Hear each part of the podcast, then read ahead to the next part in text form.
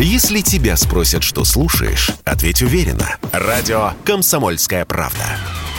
Ведь Радио КП – это эксклюзивы, о которых будет говорить вся страна.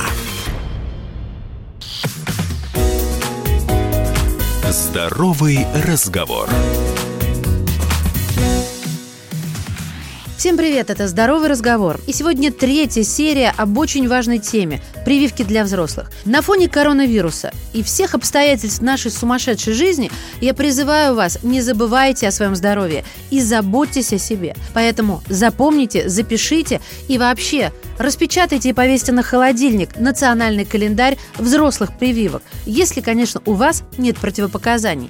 Итак, третья серия. Первую и вторую ищите на сайте kp.ru и на всех подкаст-площадках страны. Еще одна прививка – опоясывающий лишай и пневмокок. Опоясывающий лишай в народе герпес развивается у людей, которые перенесли ветряную оспу, потому что вызывает его тот же самый вирус. В числе симптомов – красное высыпание на коже, сильный болевой синдром, пневмококковая инфекция, в свою очередь, может привести к тяжелой пневмонии, если особенно у пожилых людей. От опоясывающего лишая прививаться нужно после после 50 лет, от пневмокока после 65.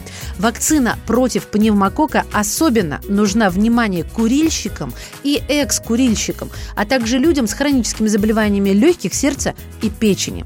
Гепатит А не самое приятное в смысле симптомов заболевания, в основном безопасно для людей младше 50. Однако для тех, кто старше, в 2% случаев заканчивается летальным исходом. Прививка от гепатита А не входит в национальный календарь, но по желанию сделать ее можно в любом возрасте и даже детям до года. В группе риска в первую очередь находятся гомосексуалисты, люди, которые употребляют наркотики, бездомные люди, пациенты с ВИЧ и хроническими заболеваниями печени.